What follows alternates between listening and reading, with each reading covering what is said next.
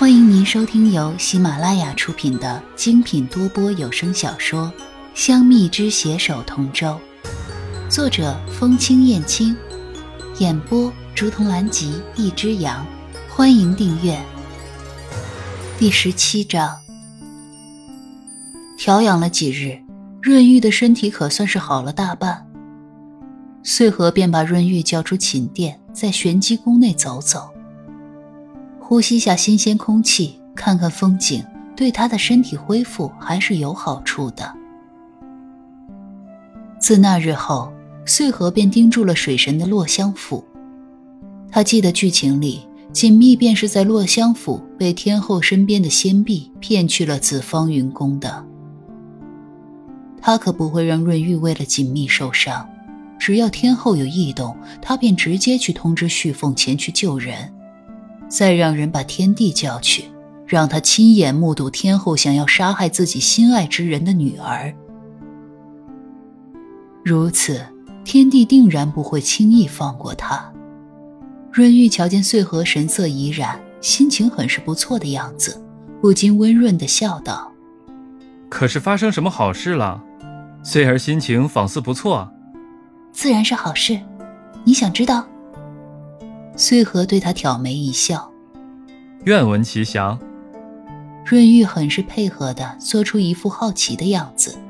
毕竟因他受罚一事，穗儿一直担忧他的身体。现如今虽然好的差不多了，但是穗儿的心情却一直很是沉重。今日穗儿的心情似有好转，他自然是好奇的。不告诉你，过几日你便知道了。穗禾一副神秘兮兮的样子。好吧，那我就等着。润玉拉过穗禾的手，紧紧握住。穗儿，这些时日让你担心了。穗禾用另一只手点了点润玉的胸膛。知道我担心，那你就好好保护自己，莫要让自己轻易受伤。下次再让我担心，我可不会轻饶了你。好。我答应你，从今以后，定会好好爱惜自己，不会再让你为我担忧。润玉看着穗禾艳丽的面容，低声祈求道：“穗儿，如今我除了你，什么都没有了，我只有你了，你可莫要离开我。”穗禾看着润玉眼中满是祈求，心中很是心疼。他的大龙明明是天界的大殿下。却是爱得如此卑微，如此的小心翼翼，这让他如何不心疼？穗禾抱住他，靠在了他的胸膛，只是轻声应道：“我答应你，一辈子都不会离开你了。”润玉感受着胸怀中的温暖，心中踏实了很多，起码还有穗儿会陪着他，不会离开他。落香府这几天，锦觅很是烦恼。自人间历劫后，他发现自己好像是喜欢旭凤的，可是他与夜神殿下却有着婚约。他想跟爹爹坦言自己的想法，可又听说夜神殿下的生母刚刚去世了，这个时候谈这个，好像不太合适。昨晚凤凰约自己去七梧宫。还把在凡间送自己的凤凰花灯给带了回来。当时听着凤凰的表白，他的心中亦是欢喜的，迷迷糊糊的就跟凤凰灵修了。锦觅隐约觉得这是不对的，起码在他和夜神殿下的婚约未解除的情况下，这样做，约莫是不对的。可他不敢告诉爹爹，也不敢去问林秀仪。现下。他真有点不知如何是好。蜜儿，怎么了？一副无精打采的样子。锦觅还在苦恼着，突然听到了水神爹爹的声音，顿时吓得一激灵，竟不慎把台面的水杯给打翻了。他慌忙的把水杯摆正，掏出身上的丝帕，两三下就把台面的水渍擦干了。怎么冒冒失失的？想什么呢？这么入神？水神洛林看着锦觅这慌张的样子，不禁有些奇怪。没没什么，只是方才想到一些修炼上面的事，有点入神了。他掩饰着自己的心虚，尽量语气平缓的回答道：“你身上的迦兰印去掉后，如今虽说修炼可谓一日千里，但也不可操之过急，明白吗？”水神对女儿的话语深信不疑，便安慰着他：“知道了，爹爹。”锦觅陪水神坐了一会儿，心中还是按耐不住了，便借文月仙子向孟章神君讨回了婚书一事来试探水神。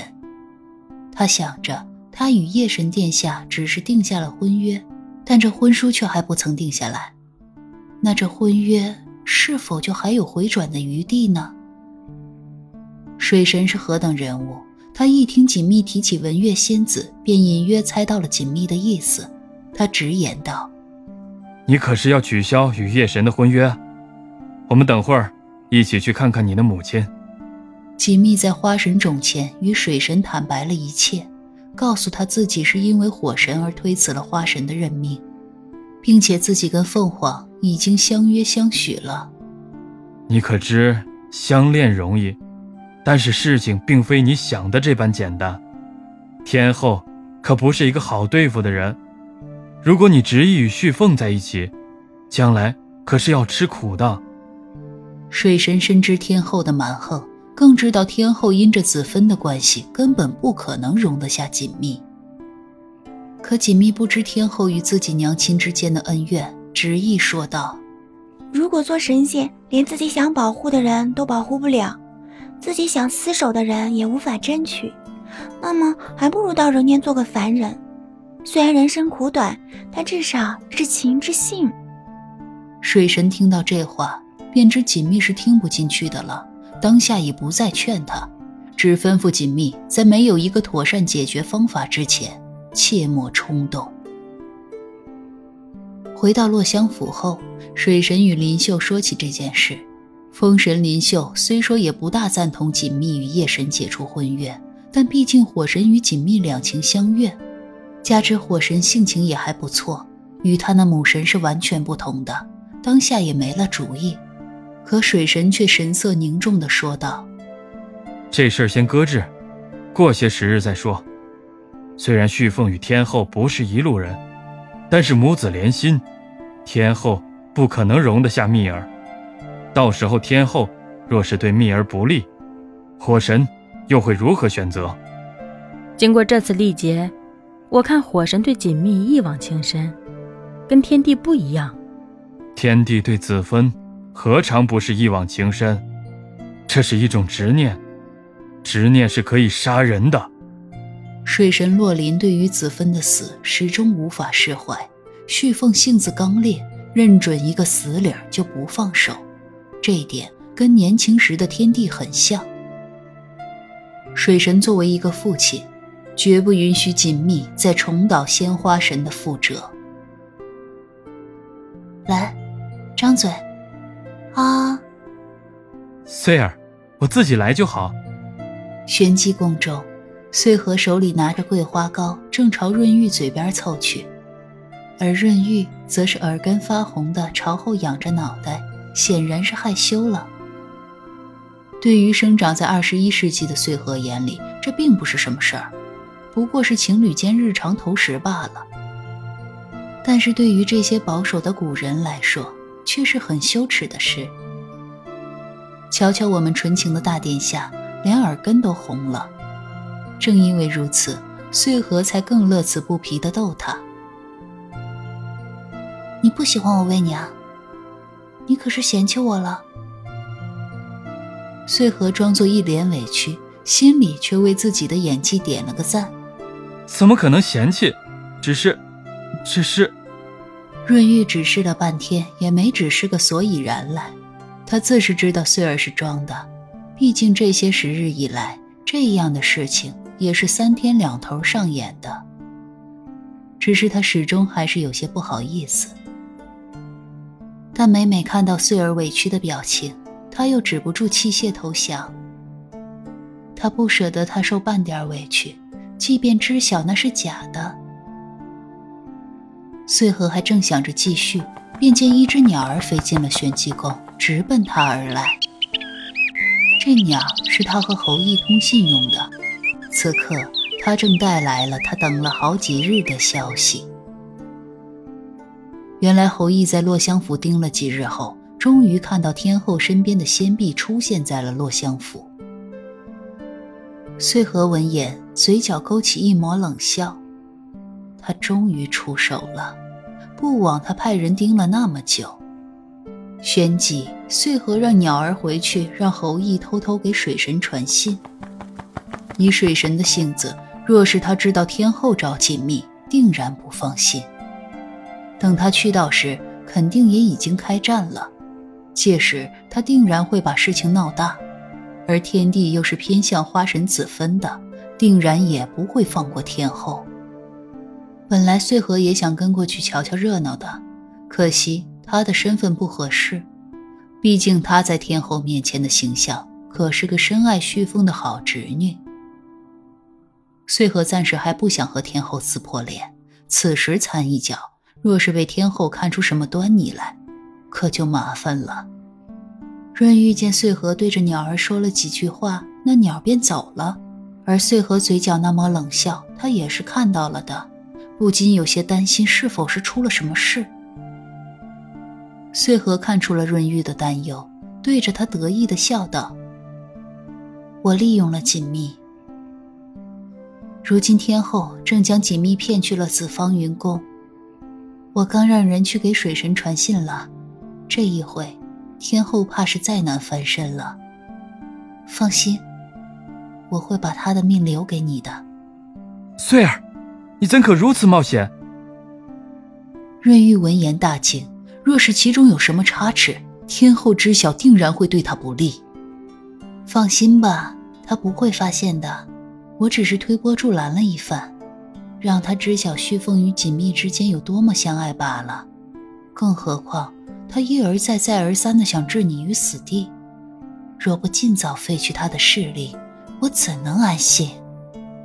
润玉仔细一想，便是明白了。以天后的性格。定然会认为锦觅勾引旭凤，为了旭凤，他必然会对锦觅出手。罢了，只要穗儿无事便好。想到穗儿为他所做的这一切，润玉心中便是一暖。好啦，我们继续吧。说着，穗禾又拿起糕点朝润玉嘴边凑去。嗯，我宫里还有些公文要看，穗儿。你慢慢吃。润玉虽一脸正经，但那微红的耳根却是出卖了他。穗禾不禁笑出声来。好了，不逗你了，心情可好些了。有穗儿陪在身旁，自然是好的。